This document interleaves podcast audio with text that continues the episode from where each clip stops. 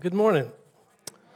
Especially good morning to those of you who are not in Hawaii right now on a beach, like Pastor Matt is uh, suffering for Jesus right now. So he and Amber and Zoe need your prayers while they are basking in the Hawaiian sun. So please remember to pray for them until they get back.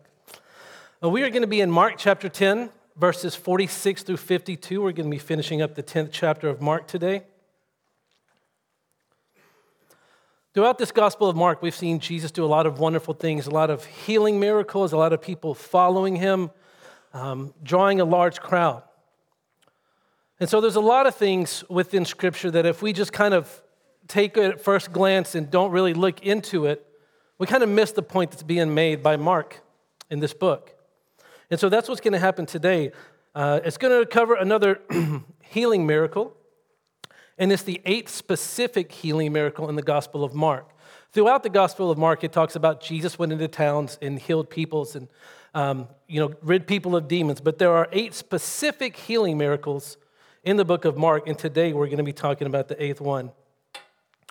So, Mark chapter 10, verses 46 through 52. Then they came to Jericho. As Jesus and his disciples, together with a large crowd, were leaving the city, a blind man, Bartimaeus, which means son of Timaeus, was sitting by the roadside begging.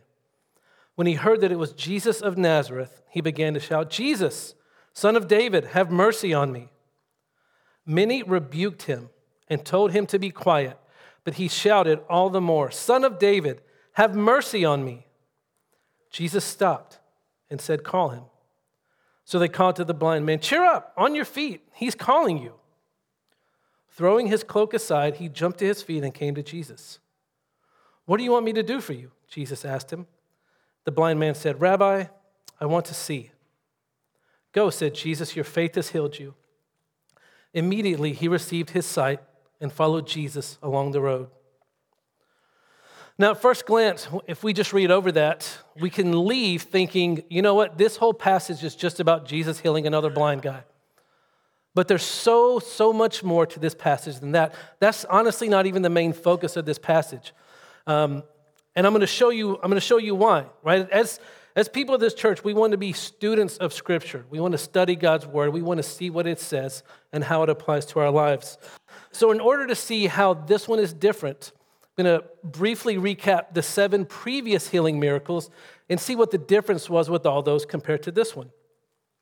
The first one in Mark chapter 1, verses 40 through 45, Jesus heals a man with leprosy by touching him. During this time, if you had leprosy, in Jewish law and Jewish custom, you were considered unclean. You were not allowed in the temple. And anyone that made contact with a person with leprosy was also, by association, not allowed in the temple. And so, Jesus, showing that all these rules are being changed, that he's flipping everything upside down on his head, Jesus touches this man with leprosy and heals him. That's extremely significant. In Mark chapter 2, verses 1 through 12, Jesus heals a paralyzed man and says to him, Your sins are forgiven. The reason why that's a big deal is because in Jewish law and custom at this time, the only person that had the authority to forgive sins was God. So for that, for that miracle, Jesus is saying, you know what? I am on par with God. I have the authority to forgive sins. Again, another big proclamation with that healing. Mark chapter 3, verses 1 through 6, Jesus heals a man on the Sabbath. Jewish custom, Jewish law said that you do no work on the Sabbath. In fact, they had 300 plus rules of things you were not allowed to do on the Sabbath. Again, Jesus shows it's not about your rule keeping, it's about me. In Mark chapter 5, 21 through 43, there are actually two healing miracles. The first one is a woman who had been bleeding for 12 years touches Jesus' garment and she's healed. Again, during that time, if this woman had been bleeding, she's not allowed in the temple. She hasn't been allowed in the temple for 12 years. She touches Jesus' garment, she's healed. Through that association, again, Jesus technically wouldn't have been allowed in the temple either.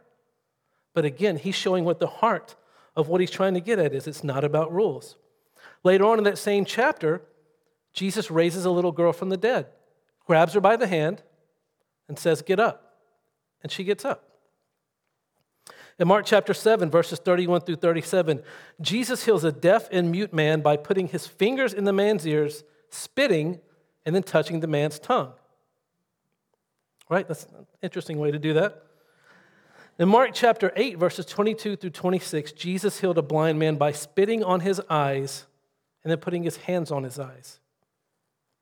So, again, there are crazy, incredible things going on with every healing miracle in the book of Mark, except for this one. This one, Jesus says, What do you want me to do for you? And the guy says, I, I want to see. Jesus says, All right, cool, boom, you can see. There's no big proclamation, there's no spitting in his eyes, right? There's no, no touch of any kind. So that's telling us just from that, based on the way that Mark writes this gospel, there has to be a different meaning behind this passage. Or not different, but there has to be more to it than just the physical healing. So let's dig in and see what that's telling us. So we start off in verse 46, a blind man, Bartimaeus. Why was the blind man begging by the roadside? When we think about this, during the first century, if you were blind, if you were disabled in any way, you could not have an occupation that paid you. The only thing, the only way that you could make money was if you sat on the side of the road and begged people for money. That was the only way you had to do anything.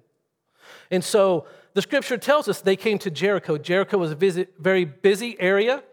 At this point, Jesus is on his way to Jerusalem where he's about to be crucified. Jericho's very busy, lots of people would be passing by, so that would, that would actually be a natural place for a blind man to be begging. And in Jewish custom and law, it was considered righteous to help out someone who was blind, someone who was begging by the road, to be able to give them money. So all this was within Jewish law and within Jewish custom. In Leviticus uh, chapter 19, when God's giving instructions to the Israelites to Moses of ways that they should live, of things they should do, he even says in verse 14, You shall not curse the deaf or put a stumbling block before the blind, but you shall fear your God. I am the Lord. So they were kind of protected by law, right? Being blind, being, being disabled, they were still protected by law. Also, during this time, the majority of people were illiterate, especially blind people. There, were, there was no braille system, right? There was right now, there's an organization, National Foundation for the Blind, and their goal is to help acclimate those who are blind into everyday life. And what's the best way they can do that? During the first century, that was not an option. Those things didn't happen. No one was looking out for them. They were just like the song we just sang. They were poor, they were powerless. They had nothing, nothing that they could give, nothing that could be gained. And so what they had to do was go off what was read in the Torah. Again, Jewish custom, Jewish law. They read the Torah, which is the first five books of the Old Testament, and that was Jewish law. That's how they based how they lived, and that's how they based their relationship with God. And so everything they knew would have come from that. But what's amazing, even though they were protected by Jewish law, economically, socially, they had nothing. We see the crowd rebukes this man. Right? This is a, this is a group of people who are following Jesus on the road, and the man cries out for mercy, and they basically tell him to shut up. Listen, Jesus has better things to do. You can't help Jesus' agenda. Please stop annoying us and stop wasting our time. That's how they're treating this, this man, that he's not worth Jesus stopping for. What's amazing is that this, this takes place 2,000 years ago. But I think it's still obvious in our society today. We don't make time for people who cannot benefit us in some way. The people who our society considers less than and not worthy of our time, we still don't stop for. We still consider them more of a problem to be dealt with than a way to serve God. 2,000 years and we're still in that spot. But even after he's rebuked, I love the way the blind man responds. Right? He responds with desperation. He's not going to shut up. Jesus, son of David, have mercy on me. I tell him, stop, stop talking. You're, you are embarrassing us. We're trying to follow Jesus. But he says it even louder Son of David, have mercy on me. And so, as we read this, our mind should instantly fill up with questions. The first one being, if you're not familiar with Scripture at all, why did he call Jesus the Son of David? Even if this is your first time in a church building, you've probably heard the Christmas story and you're thinking, you know what? I'm pretty sure that Jesus belongs to Mary and Joseph. I don't know why you would call him Son of David. What's the point of that? The point of that is by referring to him as the son of David, the blind man is saying, I believe Jesus to be the coming Messiah who is going to rescue the Israelites and bring healing and wholeness. That's what he's saying by this. And this comes from 2 Samuel chapter 7, uh, where God's talking to the prophet Nathan to give this message to David, who was a king at the time. And he tells David, When your days are over and you rest with your ancestors, I will raise up your offspring to succeed you, your own flesh and blood, and I will establish his kingdom. He is the one who will build a house for my name, and I will establish the throne of his kingdom forever. I will be his father, and he will be my son. And then it finishes up in verse 16 Your house and your kingdom will endure forever before me, your throne will be established forever. Obviously, he's not talking about David there because David has died. So he's talking about the son of David who's going to come and who's going to reign forever. That's the coming Messiah. And the blind man, Bartimaeus, by saying son of David, he's saying, I believe, Jesus, I believe that you are that man. I believe that you are the coming Messiah who's come to bring healing and who's come to bring wholeness. Now, when he says, Have mercy on me, think about this, right? A big crowd, Jesus and his disciples together with a large crowd, could be hundreds, could be thousands, we don't know. But how does one blind man stop Jesus in his tracks? Right? There's got to be people all around Jesus talking to him, trying to have conversation, trying to get answers. And this blind man says, Son of David, have mercy on me. Why are the words, have mercy on me, so important that Jesus would stop? Why is that so important? Because when we cry out for mercy, essentially what we're asking for is compassion. You only ask for compassion from people who have a higher standing over you, because otherwise you don't need it. The man recognizes his humility, he recognizes his humbleness.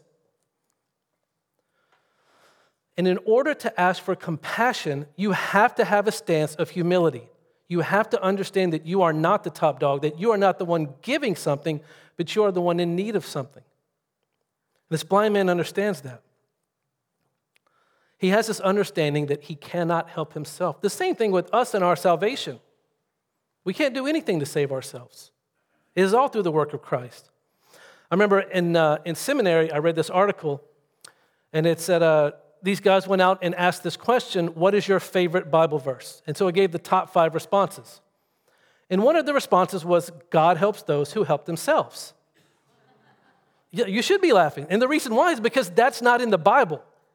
There's nowhere in Scripture the verse is God helps those who helps themselves.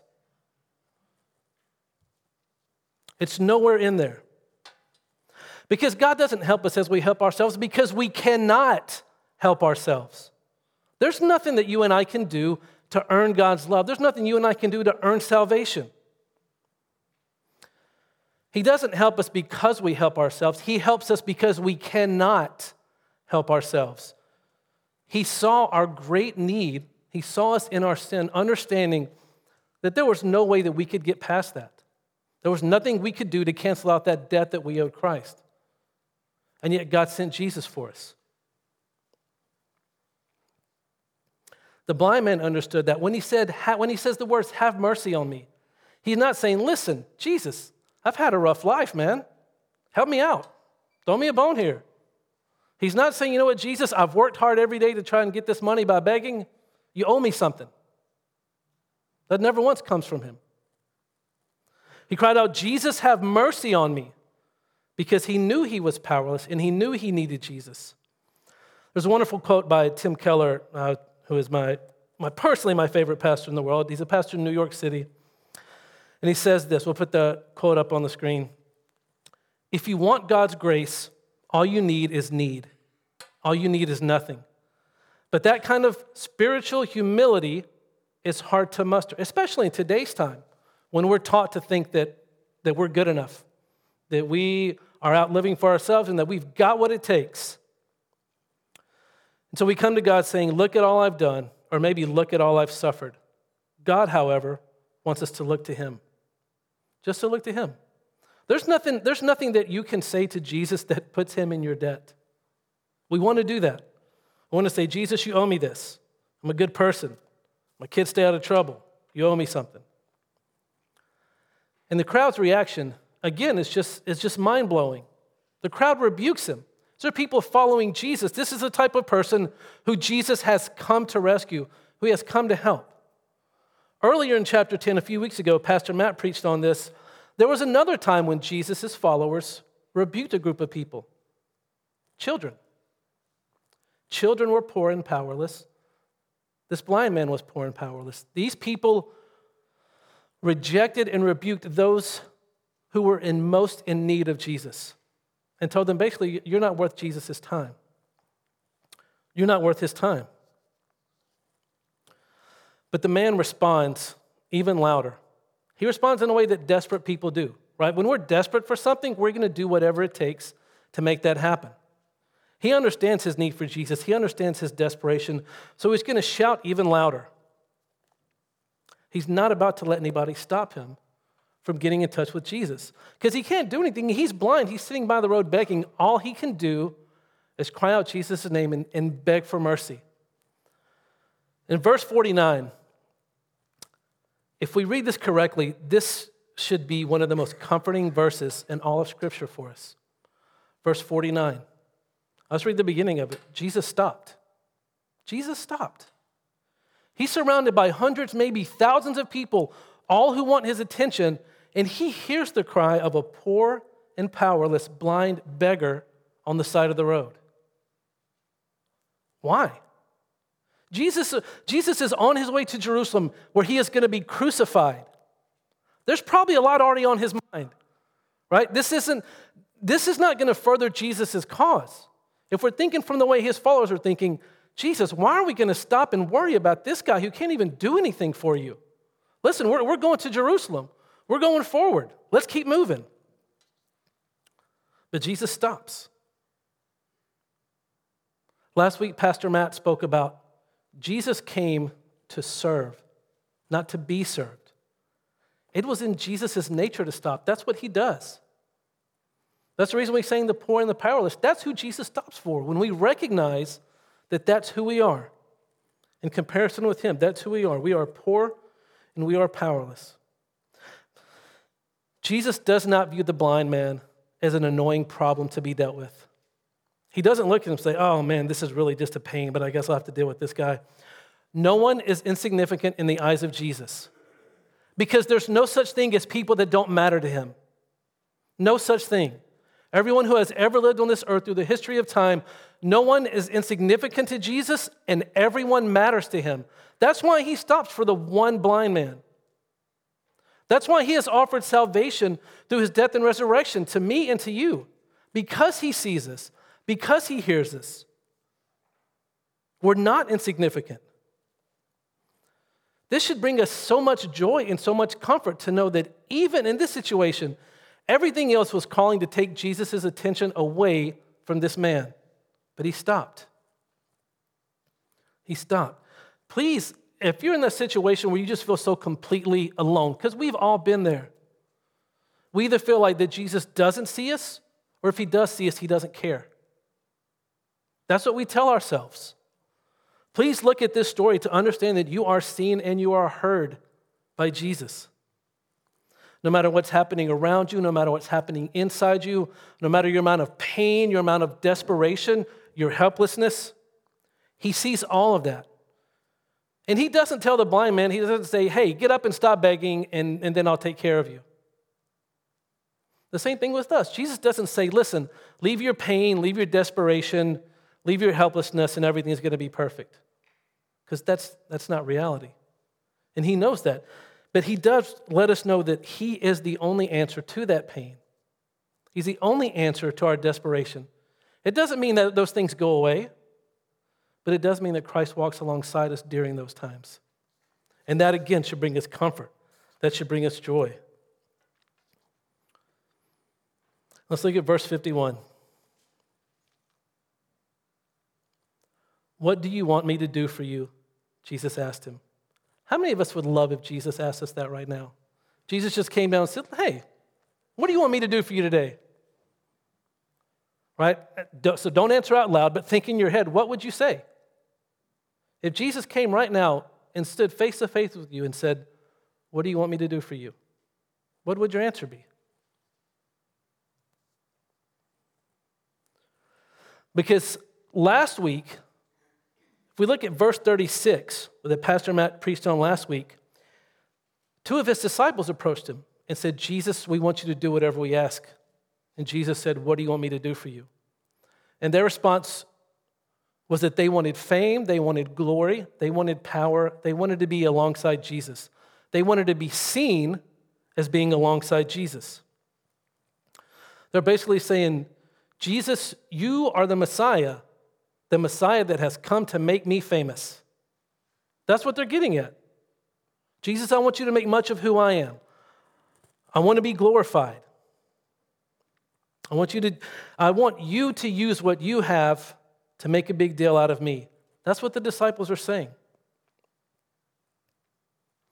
The blind man sees Jesus as the Messiah who has come to bring healing. He doesn't ask for wealth, although he's obviously poor. He's been begging by the road. He doesn't ask for success. He doesn't ask for every bad thing in his life to go away. He simply asks just to see. Rabbi, I want to see. Now, here's why the response to that question is so different and why our response to that question matters greatly. The way that the disciples responded was to give them glory so that they could be glorified, so that everyone would see them as a big deal. The blind man's response, Rabbi, I want to see. If Jesus grants that request, who gets glorified? Jesus does. Because if you think of a blind man who can now see, no one's going to go up to him and say, That was amazing. How did you give yourself sight? That's fantastic. Why didn't you do that 30 years ago? Right? Everybody's going to say, How can you now see?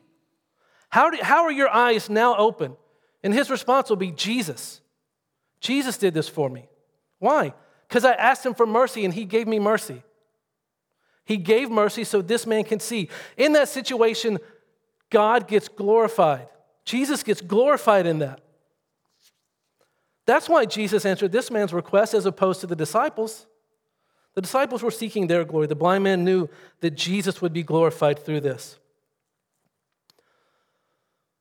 We live in this world now where we have conferences, we have books, we have speeches, and a lot of times this, this idea of what is my purpose in life? Everybody's trying to f- figure out their purpose. Our purpose in life is to glorify God from birth to death. That is my purpose in life, and that is your purpose in life. That is why we were created to glorify God. Not to get a position, not to get a lot of money, not to have as much fun on this earth as we can and then forget about it. We were created to glorify God, every single one of us. And here's how amazing Jesus is when we glorify Him, that's when our life is most complete. That is when we are most like who God created us to be.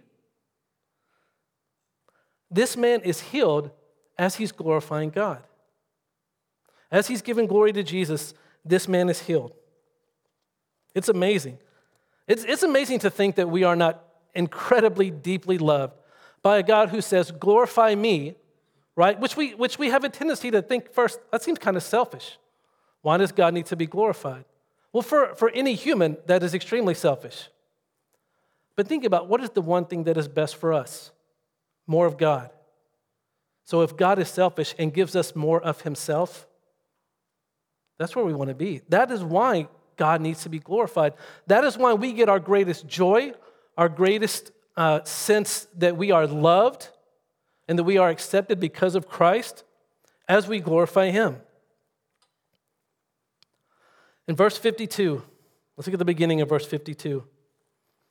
Go, said Jesus, your faith has healed you. Now we need to be clear again what this is talking about. He does not say, listen, the amount of faith you have was so strong that I'm going to heal you. Because the level of faith is never what heals. Right? It's always the object of our faith. Let's take this Let's take this stool, right? If I am 20% sure that this stool is, I mean, it's old and, and looks like some of the pieces are falling off. But if I'm 20% sure this is going to hold me, or if I'm 90% sure this is going to hold me, does that change whether or not this will actually hold me? No, it doesn't. The stool, let's, uh, okay, whew, good. It held me. It doesn't matter if I have a lot of faith or a little faith in this stool. It was the stool that held me up. It's the same thing with Jesus. Your level of faith and my level of faith is not what saves us, it's Jesus that saves us. That's why the blind man knew this. That's why Jesus says, Your faith has healed you. It wasn't that, oh, because I have enough faith that, that I'm now going to be able to see. His faith was that Jesus was the Messiah, and Jesus healed him. His faith in Jesus is what mattered. Now, here's where we have a tendency to misunderstand some of this passage. Please, as we read this and as you hear me talk, do not think that this is saying that everyone who has a problem, who also has faith, is going to be healed. That's not, that's not what this says. That's not what this says. It's not saying just because you have faith that you're going to be healed, that everything's going to be okay. That promise is never made. The actual healing is not even the main point of this passage.